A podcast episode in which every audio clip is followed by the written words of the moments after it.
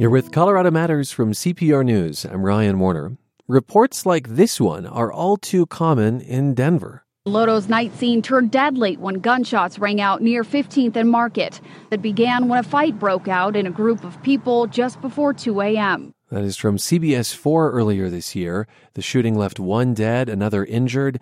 And the timing may be important here. Violence often occurs in Lodo before 2 a.m. when bars outside casino districts close under state law. Well, a bill at the state capitol would allow cities and counties to set last call. Sponsors say that would let Denver extend hours and perhaps space out a mass exodus in Lodo. But not all bar, bar owners are on board with this. Isaac Leon co owns the Front Porch and two other bars in the neighborhood. He is against the bill. Welcome to the program. Hello, everybody. And Andrew Feinstein is a managing partner at Tracks Nightclub in Denver's RiNo neighborhood. He supports this legislation, and thank you for being here. Thanks for having me on. Appreciate so, it. Isaac, supporters presumably designed this bill to help you. They say it could make Lodo safer at night. Longer hours could mean more sales. Why are you opposed to it?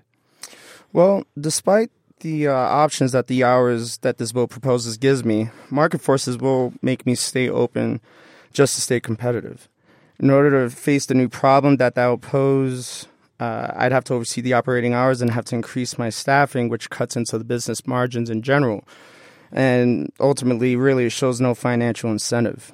It really does compromise the livelihood of the business, the staff, uh, as well as myself. And then on top of that, it compromises my brand, which is designed for the current hours of operation. So it would raise your overhead, you're saying, so much so that the extended business you could do in those longer hours would be eclipsed? Yes. Uh, the only reason why I say that is because uh, since I've never, and I've been doing this for quite some time in that location, well, not that location, but for downtown Denver, but never heard any type of public outcry saying that we need more hours to try to ease anything in any way, shape, or form. Usually, more hours incentivizes people to drink more. So if there's a 2 a.m. rush, for example, a lot of those people start to come into my establishments between like 11 and midnight.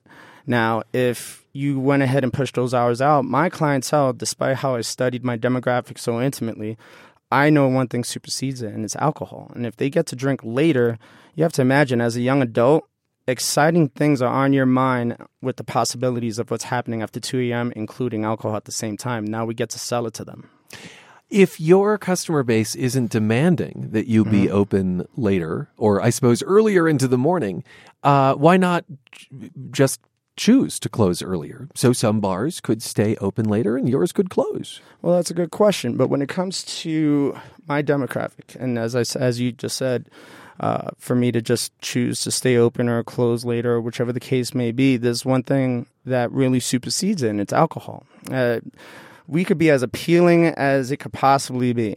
You know, we could smell great, we could look great. Uh, you know, the energy in the room is fantastic, but there is a nice, exciting hunger with drinking later. I mean, I don't know if you guys were drinkers when you were at the age of 21 to 25. I'm 37 years old, so I'm dating myself right now. But when I was at that age, I couldn't I, my imagination would run wild on what could possibly happen even later if I was able to drink later. So, do you think that people would stay at bars they knew were open till later? They'll chase after the bars that are supplying alcohol okay. later. And so sure. that you fear that they wouldn't then go to your bar if you decided to close earlier than others. Andrew Feinstein, tell us why you think this would increase public safety in a place like Lodo. Well, I think when you have a a uniform closing time that's applied arbitrarily to every single bar across the state of Colorado, what Which, happens is, as we said, is two a.m. Right. outside of uh, casino districts. Right and uh, other entertainment districts that may exist around the state. But to me, it's a strain on resources. It's a strain on three areas of key resources. It's a strain on law enforcement when everybody gets let out at the same time. It's a strain on transportation because now you've got surge pricing with Uber, you have a lack of availability of taxi cabs, and frankly, it's a strain on your bar management. It's a strain on your staff as you're trying to get people out the door by two o'clock. Because if there is any alcohol, or if there are any customers remaining after two and there's alcohol presence, that's a violation of your liquor law, liquor license. So it's a it's a huge strain on resources. And I think if we had the if local municipalities could make had the option to make decisions based on what works for them and their resources, and then bar owners like Isaac and myself can choose choose when we want to close. It's a smoothing out process and thus less of a strain on those resources. Well, you could close right now at 1 a.m. if you wanted to. I could. Why not? Uh, my my particular clientele chooses to patronize our place on the later end. We are a nightclub, and uh, again, to Isaac's point about you know he doesn't think it makes sense for his business to stay open past two. I can't sit here and say definitively that it would make sense for us to stay open past two, but I'd like I'd like to at least have that option and explore it. Um, but the presumption there, let's say hypothetically that this bill passed in the state legislature, uh, municipalities were able to set their own hours, and Denver set it to I don't know three thirty. mm mm-hmm. You are assuming that there would be cooperation among bar owners, that some would close at two, and some would close at two thirty, and some would close at three thirty. And from what we're hearing, uh, from Isaac, that's not really likely to happen.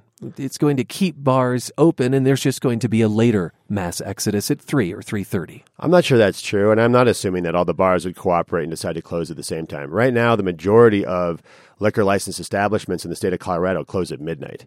So we already have somewhat of a staggered approach. The oh. problem is, is that a lot of the Lodo bars and the bars in RiNo where Tracks is based, uh, do take advantage of the fact that they can be open until two o'clock. I think the bottom line here is that we have to put people in a position to make a responsible decision at the end of the night. And when everyone's leaving at the exact same time, and those resources of again law enforcement, bar management, we're tips trained, we're security trained, and again transportation. When those options aren't available to people, uh, I don't think we're allowing them to make the most responsible decision that they can make that night. Isaac Leon from the front porch, talk to me about that mass exodus that happens at 2 a.m. and the surge pricing for some of those ride services that might dissuade someone from taking them and then getting in the car and driving. How do you respond? Well, when it comes to that 2 a.m. mass exodus, you guys aren't, no one's lying to themselves on what they're seeing. There is such a thing, but when we are talking about the issues of public safety, I feel like this type of bill is painting a broad brush, one tool solution to something that has so many moving parts. It t- it's going to take it's a community effort basically to try to tackle uh, the supposed public safety issue. And if you want people to get home safer and so on and so forth, to allow more hours and to depend on everyone to be responsible when they've already had alcohol inside their system, mm. I, I've never made a fantastic or even good decision when I've had alcohol in my system. And you think naturally this would lead to more alcohol consumption. I want to say that one former Lodo bar owner shares your concern. A gentleman by the name of John Hickenlooper, uh, now governor, of course, he wrote a letter to legislative leaders saying he'd only support the closing time bill if they propose, uh, rather, provide data that the change wouldn't increase the incidence of DUI. I'm going to say that Mothers Against Drunk Driving, the main group opposing this bill, points to New York. That's where you're originally from, Isaac, and mm-hmm. where something like this already is in place, right? Correct. And what happened there? Well, when I left New York, I was 19, so I, I wasn't really part of the drinking scene over there yeah. during that time. well, there's not a uniform closing in, in New York, and a study found that counties with longer bar hours had more DUIs, as mm-hmm. did the counties next to those counties. So there's a bit of a spillover effect. What would you say to that, Andrew? Well, I agree with the Mothers Against Drunk Driving that we have to do everything possible um, to minimize uh, drinking and driving. I think that when, again, I'll repeat what I said earlier, when you have a uniform closing time and everybody leaves at the exact same time, I don't see how we have the law enforcement resources to catch those people that are drinking and driving. And yet, Isaac says that there are going to be a lot more m- incredibly drunk people because you're extending hours. I think that uh, if somebody chooses to drink throughout the night, um, they're going to choose to drink throughout the night, and I think we'd be better off with them um, continuing under the uh, under a safe establishment and in a safe environment where we are trained to self police these things, if you will, uh, rather than letting them out at 145 and they continue to do what they want to do and however they want to socialize somewhere else. It could be at an underground club, it could be in a public park, it could be somewhere else. I think that to me is a danger. Oh, interesting. You're saying they're driven underground in some way as opposed to drinking at an establishment where there are bouncers and people who can manage the situation, Isaac? You know, Metro State back in 2014 did a study that for every hour after 1 a.m., violence increased by 16%. And then when I look at my when I look at the clientele that come in and they want to continue that party flow, it, when they when that exodus does come out, the the problem that I always see, and I don't have the solution to it. That's why I would always say, let's leave it to the professionals, the one that study hard data, such as Mothers Against Drunk Driving, Chief of uh, Police, Colorado Department of Transportation. I mean, if they were for this bill, if they thought that this was in the greater good of public safety, then why aren't they agreeing with it? Right? These people really do this every day, and they're saying that this is a bad solution. So here's an interesting argument at a hearing for this closing time bill. Arapahoe County District Attorney George Brauchler was asked about crime around closing time in Lodo. Here's how he responded. I think that's a real issue that needs to be tackled by Denver. Here's the problem that I see is that too often we have to have statewide solutions to Denver based problems. What do you think of that? This is actually a statewide solution of what is a Lodo even problem. Andrew? Well, briefly, Isaac mentioned Denver's chief of police. Uh, he's actually in favor of this bill, as is the Municipal League and the Tavern League and others. Um, I understand where George is coming from, but you know, if someone from another county decides to come into Denver and not behave responsibly and bring that irresponsible behavior back to their county after the bar closes, I don't see why that's exactly Denver's problem. Uh, but again, this goes back to my original point. Let local municipalities decide what makes sense for them based on their resources and their needs. Let them figure it out. I don't think this is a quote end quote Denver problem. I think this is a statewide issue, and I just think that local municipalities should have the opportunity to figure this out, working with experts, like Isaac said, and working with uh, bar owners in their own municipality. Gentlemen, thank you so much. We heard from Andrew Feinstein and Isaac Leon. They both run bars in Denver. They joined us to discuss a bill working its way through the Capitol. It would let municipalities decide whether to extend bar hours past the current statewide closing time. This is Colorado Matters from CPR News.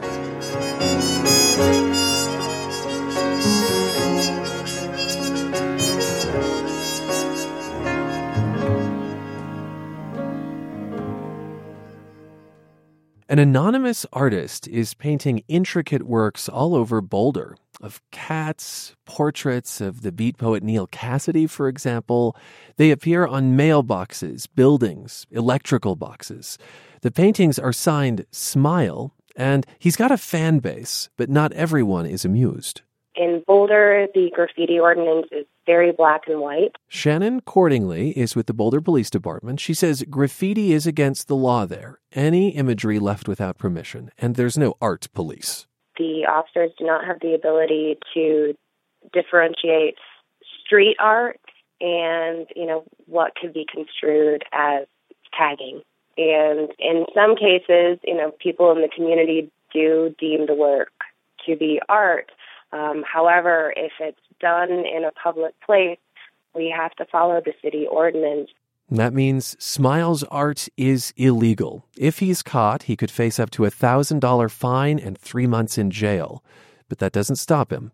Boulder's doing some soul searching when it comes to street art, as we're going to hear a bit later. First, Smile agreed to speak with me if we masked his voice. The effect makes him sound really ominous, but sitting across from him, he comes across as a really nice guy. Thank you for being with us. Oh, thank you for having me. Why did you pick the name Smile for yourself? Well, you know, I thought of a lot of different monikers, but basically, my idea behind the name is, you know, I want to bring people into the moment. I want them to see stuff, you know, randomly on a mailbox or anything in the middle of town and smile. You know, forget about whatever they're worried about or whatever they're ruminating about in the future and just be present for one, you know, five second stretch. And part of that is putting art uh, perhaps in places you don't expect it. Yeah, definitely. As we mentioned, your street art often features animals, cats in particular. Uh, you often paint faces as well, sometimes of famous people. Why does that kind of imagery appeal to you? Well, you know, it's like the first thing I ever really drew. My mother still has it framed in her house. Is me, basically my face on top of my cat. So you know, it's just sort of like an intuitive thing where I've always loved doing it. I love cats. You know, I have a couple of cats now, and it's just basically the things that make me happy. I like to present. You spent much of your childhood in Boulder, and uh, as you say, drew a lot as a kid. What attracted you, though, to street art? Was it that sense of surprise? Yeah, you know, that's a, a large part of it. Um, basically, in my whole life, I've been into art. You know, when I was young, eighth, ninth grade, I was in art shows and So I saw that sort of the gallery side of the whole thing with dealing with curators, and I enjoyed it, but I felt a little bit like it's an antique market. It's something that's been around since, you know, 500 years, 600 years, and it just didn't really feel like the next step. Like so much stuff in our world now is moving on, you know, with technology and it felt stale to you. Yeah, that's exactly the case. And you know, I also got a thrill like coming to Denver as a kid. I, my dad would bring me like to the zoo or a football game, and the thing that I remember is seeing hmm. graffiti. How much of this is about the thrill of painting where many say you shouldn't? Well, that's a bigger thrill than you know, I, I often try to say it is. But my whole life I've been a trickster, and it's fun. It's what I love to do. I'm going to ask you more about your process in a bit, but uh, I want to say that Boulder law prohibits any form of, quote, painting, scratching, or coloring on private or public property without consent. Yeah. And police don't make distinctions really between street art and some would call graffiti. Uh, so your art is considered illegal vandalism in Boulder. Does that give you pause? No, to be honest, not really. It doesn't. Um, I don't know. I feel like it's part of something that's just growing in terms of a lot of old laws, old customs are sort of outdated.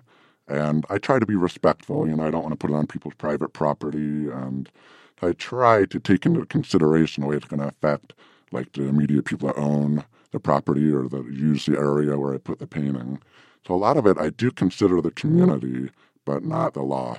But wait, you said that you avoid private property. Well, on a whole, I avoid private property in terms of non city, like somebody's car, somebody's home, somebody's garage, like a personal thing. If it's more, if it's like a corporate thing where, for instance, I see there's graffiti on the side of the, the building, they don't clean it off, they neglect it, then to me, that's like, wow, you know, that's looks ugly right now. It's a prime target to have something pretty on it.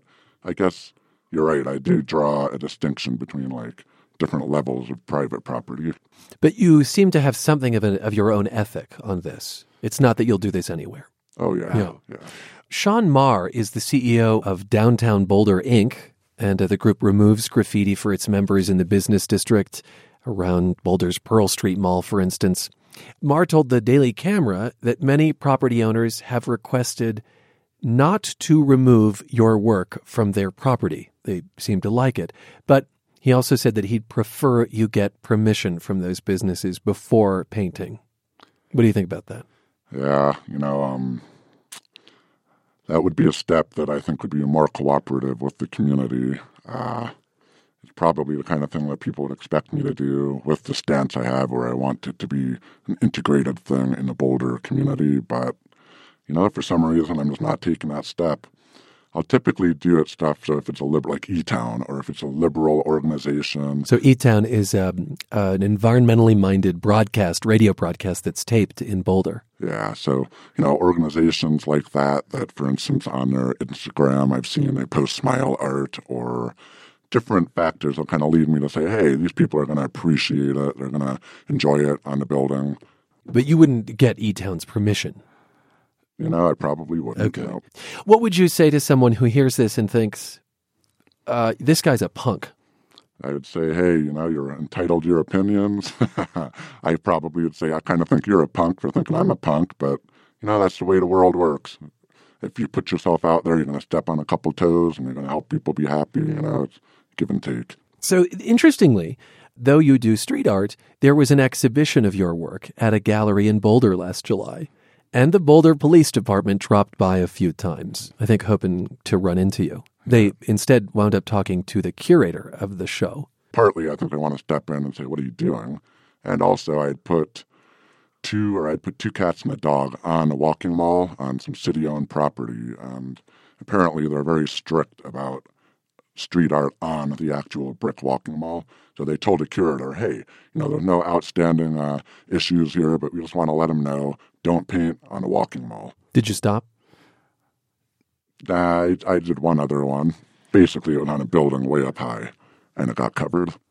So, to your process, um, I understand that you use pre made stencils that you make so that when you're in the spot, what, under cover of darkness, do you do this at night? Yeah, you know, typically, yeah, Okay. but it varies. But that speeds up the process, right? To have done some of the work in advance and then to make the stencil. Yeah, definitely. And then, so how long might it take you to do, say, a cat? I saw a cat on like a kind of transformer electrical box. Yeah, you know, the cat that you're mentioning is probably about 30, 35 hours of cutting. I think that one was five or six layers. It's a lot of work in terms of in the studio. But then when I get out there at night, eh, for that many layers, you know, it kind of depends on the color of the paint. But yeah, 45 minutes. Do people ever catch a glimpse of you?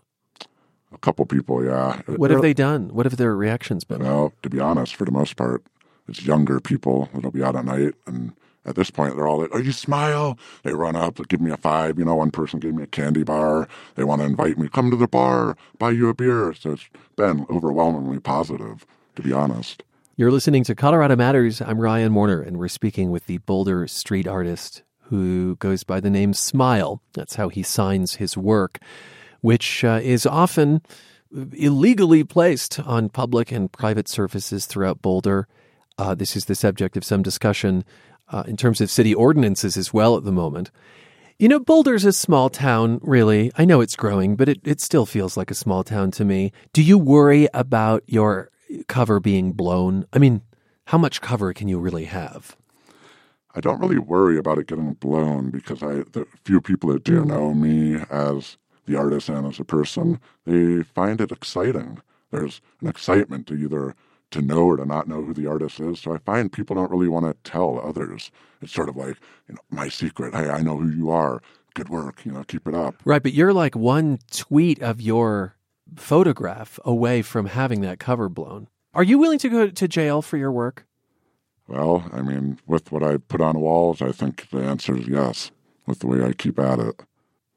You were recently in Italy uh, with other street artists. Tell me about this trip. Yeah, you know, it was actually a lot more than I expected. It was an eye opener um, in terms of the way that the community overtly embraces street art. This is Bologna. Yeah, Bologna, Florence, and Venice. But I noticed authorities over there. Like, I showed up and I helped my friend About Pony, a street artist. He went out on a Sunday, middle of the day, painted a gigantic mural. It took him four hours. Cops would drive by, they don't care. So over there, and like, you know, I put up maybe 35 images in Bologna, Florence, Venice. From what I've heard, they're all still up. How do you distinguish between street art and graffiti or tagging? You know, uh, graffiti and tagging, uh, it's sort of a different cultures. And I think the graffiti and the tagging is more insular. They do it for each other, they do it to mark turf, you know, mark territory. Right, like the messages aren't readily accessible to the average Joe. Yeah, exactly. And they have a little bit of a competition. They'll cover each other up. You know, in Bologna, apparently there's a giant brawl, a street fight between different tagging groups. So it's more antagonistic. Whereas street artists, I think, maybe we're older. I don't know what it is, but there seems to be a little more respect for each other's art uh, and cooperation. What do your parents think of you at doing this? You know, once they find well, actually, my mother called me and said, Hey, I'm seeing the stuff around town. Looks like the stuff you used to draw. That's how she found out. But they're, they evolved into liking it. They're happy about it. At first, they're a little bit like, What are you doing? You know, don't go to jail. You think you're Banksy? But now they're totally in on it. Banksy, is he an idol? Eh, I mean, he definitely inspired, but I think he basically inspired anyone that does street art. But yeah, I like the fact that he's still anonymous, I think is awesome. That's like ideally, I could just be Smile forever and stay anonymous. Do you want to take this work to a larger sphere? I mean, Banksy has been seen all over, well, his work has been seen all over the world. Yeah, I would. I would like to. I'm not sure what that entails, but I enjoy traveling, you know, meeting with street artists elsewhere, and it's something I'd like to grow into for sure. You have a day job? Yeah, And I won't ask you where that is. It would obviously give something of you away. Thank you for being with us. Thank you for having me. Boulder street artist Smile. He would only talk to us if we masked his voice. See photos of his work at cprnews.org. Boulder is trying to open the door to more sanctioned street art with its new public art plan. Matt Chasansky leads Boulder's Office of Arts and Culture. We can't really go down the road of condoning vandalism, but it is important that we understand our community's desire for lots of different, vibrant work to happen. Chasansky says it's unclear what that will look like, but it could mean commissioning more public art and giving artists more opportunities to have their work out on the streets. But thrill seekers like Smile may not fall in line. Amazing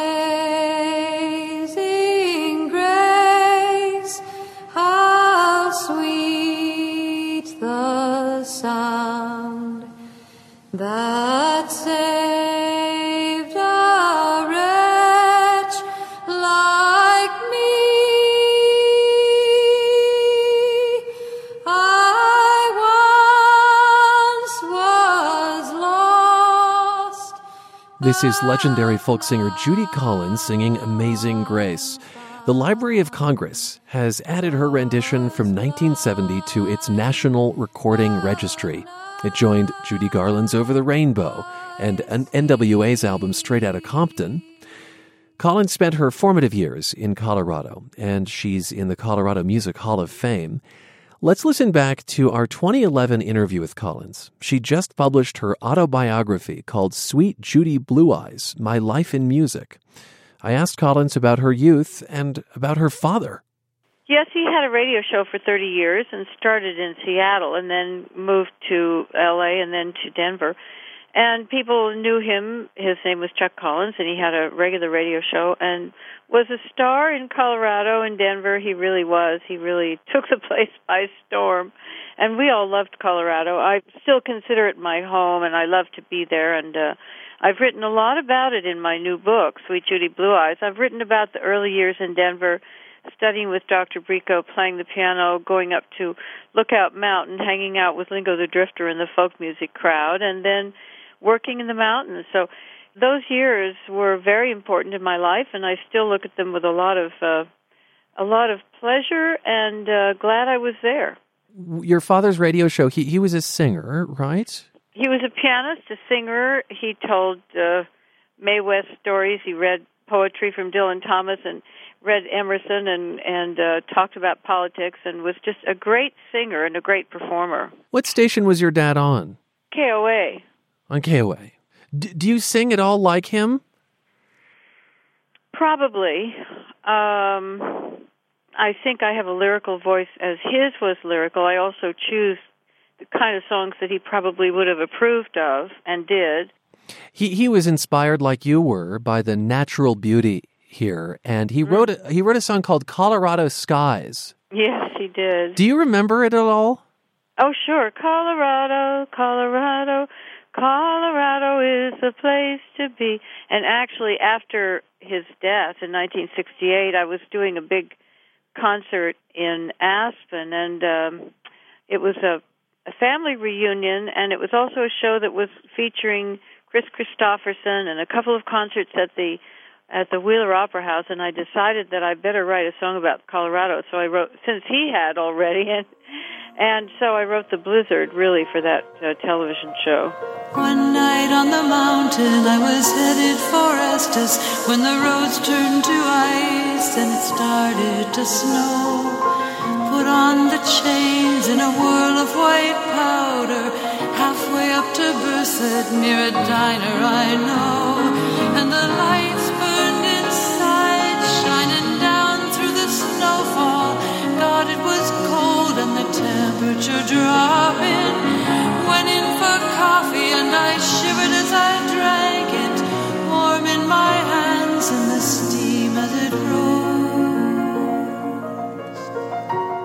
We're talking with Judy Collins, and um, it, you mentioned a little earlier Antonia Brico, who was, uh, I guess, a, an instrumental teacher, instrumental and instrumental in your life. Yes. Yeah, and, and you were really trained in your earliest years in classical music.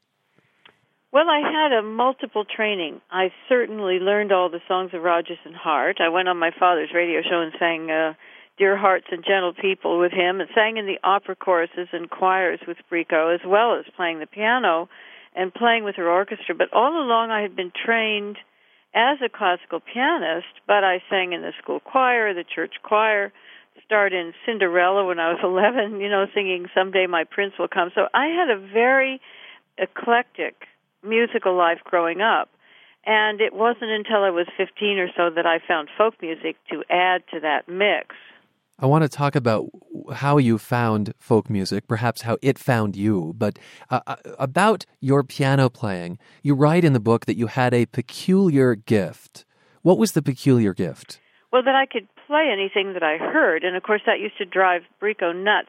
Someone asked me what had changed the idea with classical pianists, classical musicians, that they should not improvise because he said before the turn of the century, from the 1800s to the 1900s, classical musicians quite regularly would improvise. But after that turn of the century, it became unfashionable.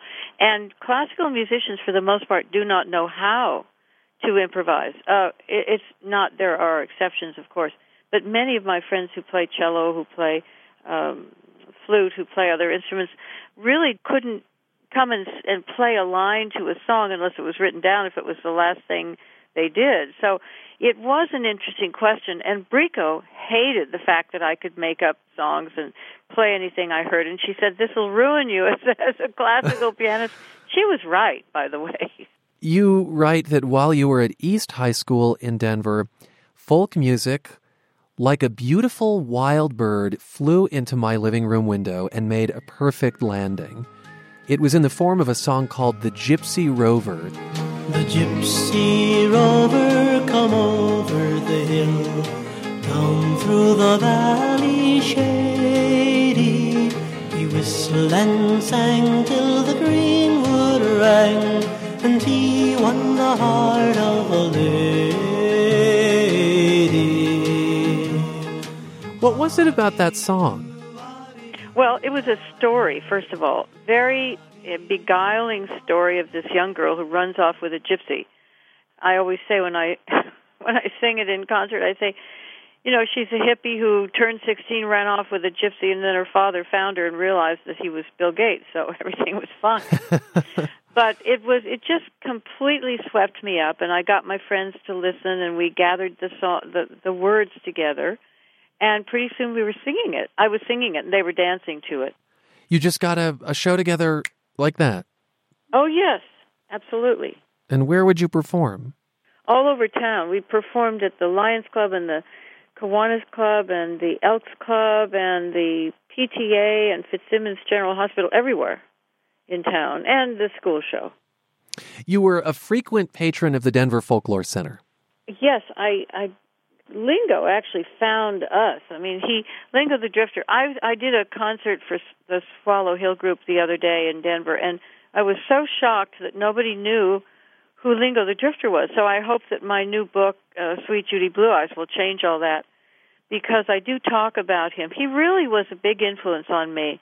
Had a radio show in Denver and exposed all of us, and also was head of the Denver Folklore Center and he enters in he's just he strikes me as a kind of wonderfully mysterious character. He was. Lingo the drifter such a great name even. He had i was told by studs terkel that he had known this fellow named paul leschek in chicago and paul leschek had a terrible uh, tragedy in his life. He lost his wife and his child in an accident and he decided that he was going to throw everything over in Chicago, come to Denver, take a new name, create a whole new existence as Lingo the Drifter, and do nothing but sing Woody Guthrie and uh, Pete Seeger songs, which he did. Uh, he bought a house, a, a, a cabin up on Lookout Mountain, and and had all these wild parties with folk singers, and I was invited to come and join them. So I had a lot of exposure to a lot of different kinds of music, folk music up there. It was great. At what point does politics enter for you? The the, the oh, realm it was of, always there. You know, we we were very politically motivated family. We were always taught we had to partake and uh, argue about the war. My father was a true blue uh, FDR Democrat, and my parents had grown up in the Depression. I mean, who could not be happy for the New Deal? Ask me that today. I mean, who was not celebrating the New Deal? Who was not celebrating the GI Bill? Who was not celebrating the Marshall Plan. I mean, everybody was, and it seems to me the kind of thinking that went around in those days ought to come back with a wild force, and we ought to put all these crooks in jail who have stolen, you know, the pony and the saddle and the the the, the pile of manure, as they say. So I'm very, very politically. Uh, um, let's say my my wits are very sharp about what I want to see and what I don't want to see. So when the 60s came along, I was completely ready for them. You sound a bit like an Occupy protester there. Oh, well, I will be. If I could just get off the road for a day or two, I certainly would be. Uh, your first real paying gig as a folk musician was at a bar in Boulder that wasn't exactly a folk venue. Well, it was a wasn't even a bar. It was a kind of restaurant. Michael's Pub sounds like a bar, doesn't it? But yeah. it was really a place to go and have a nice pizza dinner and some pasta. I mean, it was it was sort of about a step or two up from the Sink or Tulagi's or some of the other joints in Boulder, and it was a place which featured music. It was not my music; it was barbershop quartets and uh, accordion players. But but they did have a musical show with the dinners. So that's why I called my father and asked him if he could get me somebody who could get me in there and audition, which I did. And then I got my first job. And as I say in my book, I never had to audition again. it's a nice thing for a musician to be able to say. It's a very nice thing for a musician to say. Judy Collins, a pleasure to speak with you. It was a treat. Don't you love falls? My fault, I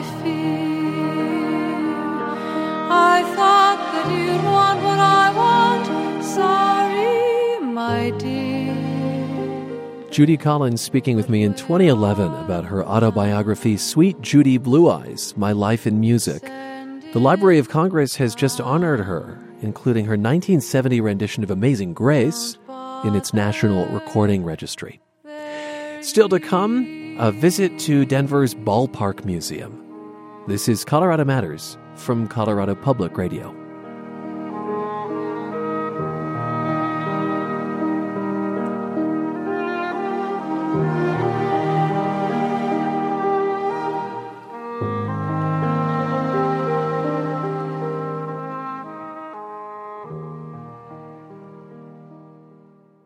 Baseball season has arrived. The Colorado Rockies play in Milwaukee today.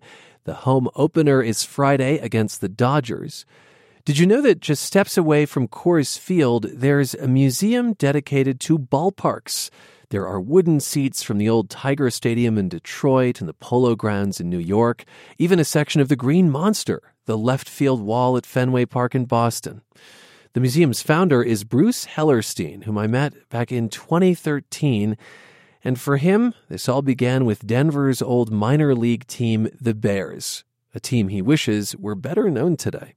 I would say and feel very safe in saying that the history of the Denver Bears surpassed any competition out there.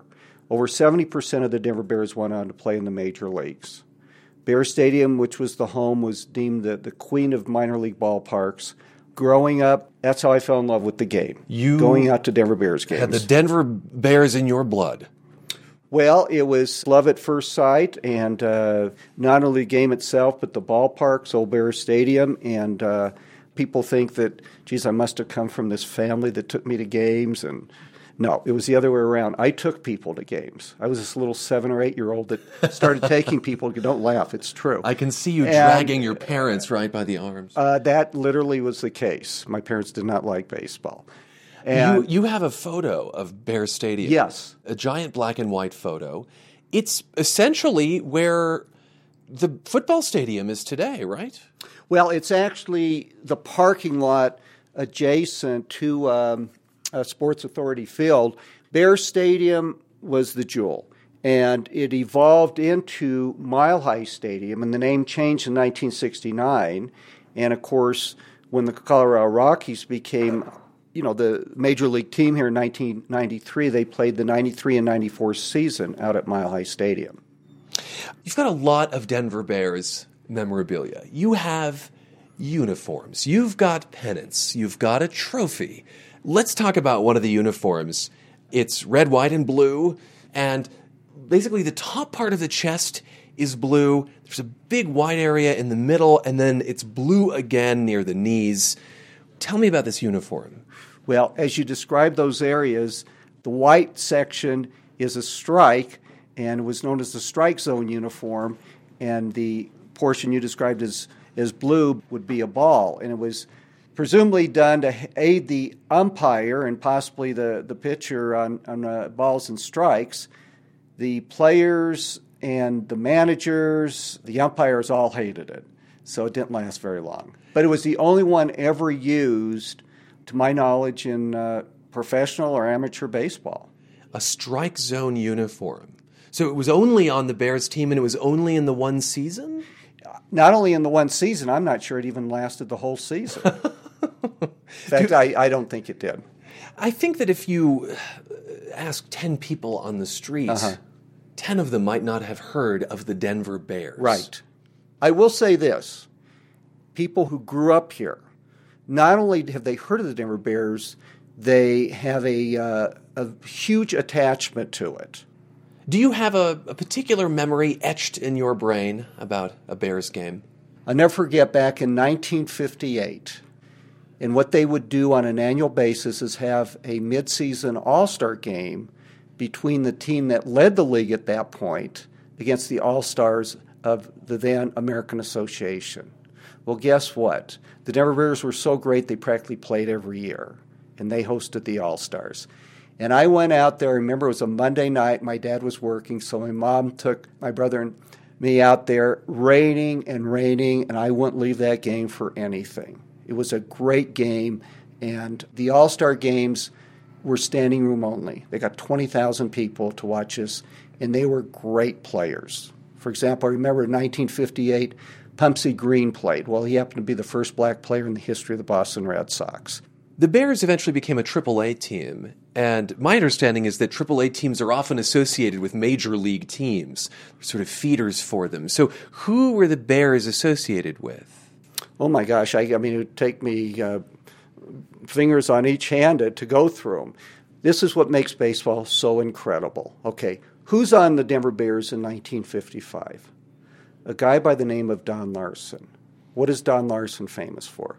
The only man in the history of baseball, before, after, you name it, to ever pitch a perfect game in a World Series. And guess when he did it? The next year. I thought I might just mention that one very cool thing you have is one of the last remaining pieces of Bears Stadium in Denver, which is this bench, and also pieces from classic ballparks all over the country, seats from Crosley Field in Cincinnati, Tiger Stadium in Detroit, and something from the original Yankees Stadium. Let, us go check it out. Sounds great, Ryan. So, Bruce Hellerstein, what are we looking at here? We are looking at a totally unique item that uh, is as closely associated with Mickey Mantle's career as, as, anything. It's the drain cover that he tripped over in the 51 World Series that screwed up his knee for the rest of his career. A drain cover. It has actually the New York logo on it. Yes, the NY. And this would have been a drain cover just what near the field? Uh, this out- would have been in the outfield area, actually in right center field. Mickey Mantle trips over it. Yeah, what happened on the play was that Mickey was a rookie playing in his in the World Series, and there was a guy called Joe uh, named Joe DiMaggio playing center field. Ball is hit in between them. So Mickey, in deference to the great Joe DiMaggio, just kind of stopped in his tracks and he didn't see the drain cover and tripped over it. And the punchline is guess who hit the ball? Willie Mays. The three greatest players in baseball at the time all converge on the same play. Wow. That is one of the magical moments of baseball. Not so magical, perhaps, for Mickey Mantle.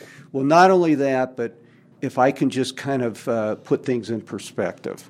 Mickey Mantle, and anybody who tells you otherwise is not telling the truth. He was so far above anybody else. You ask any kid growing up in the 50s or 60s, there was only one ball player. It didn't matter what sport you're talking about. It was Mickey Mantle. What did this fall mean for him? Well, it, it definitely re- restricted his uh, incredible speed. Running from home plate to first base, he was the fastest player in baseball. And so that certainly took its toll. He was in a lot of pain when he played, and who knows how great he would have been if he didn't have this injury. The key here is in the name of this museum, right? It's the Ballpark Museum. What is it about the parks themselves that fascinate you? See, the old ballparks weren't built by these sophisticated architectural firms that said, okay, let's make this street design and let's do this. No, they took a neighborhood and literally took a city block with perimeter of streets and placed a ballpark, and that created the constraints that defined the configuration of the ballpark. Classic example Fenway Park with the big green monster wall they have out there is because they have Lansdowne Street right behind it. Uh, each park was so unique. And because it, it had to fit into such a small space in an urban setting, the acoustics and the intimacy, you were on top of the action. Well, let's wrap up, given the home opener this Yeah. week, with uh, something from the Rockies. And I believe from their first game, which was an away game, right? Right, right. What do you have? I have the historic bat used by Andres Galarraga for the first hit in the history of the Rockies. It was at Shea Stadium in New York. It hit against uh, Dwight Gooden, and uh, bat just came right out, out of the field after that first hit. It's a black wood bat, and it's got a bunch of signatures, it looks like.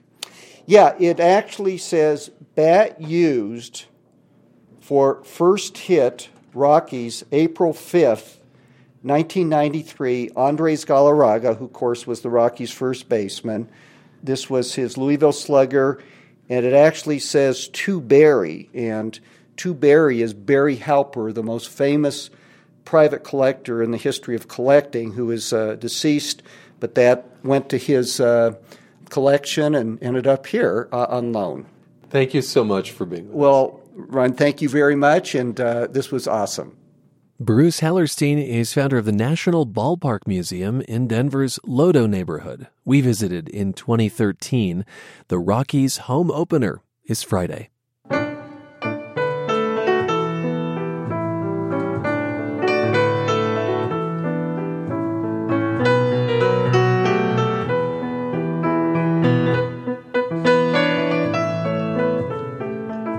That's Colorado Matters for today, with special thanks to Michael Hughes and Matt Hers. I'm Ryan Warner at CPR News.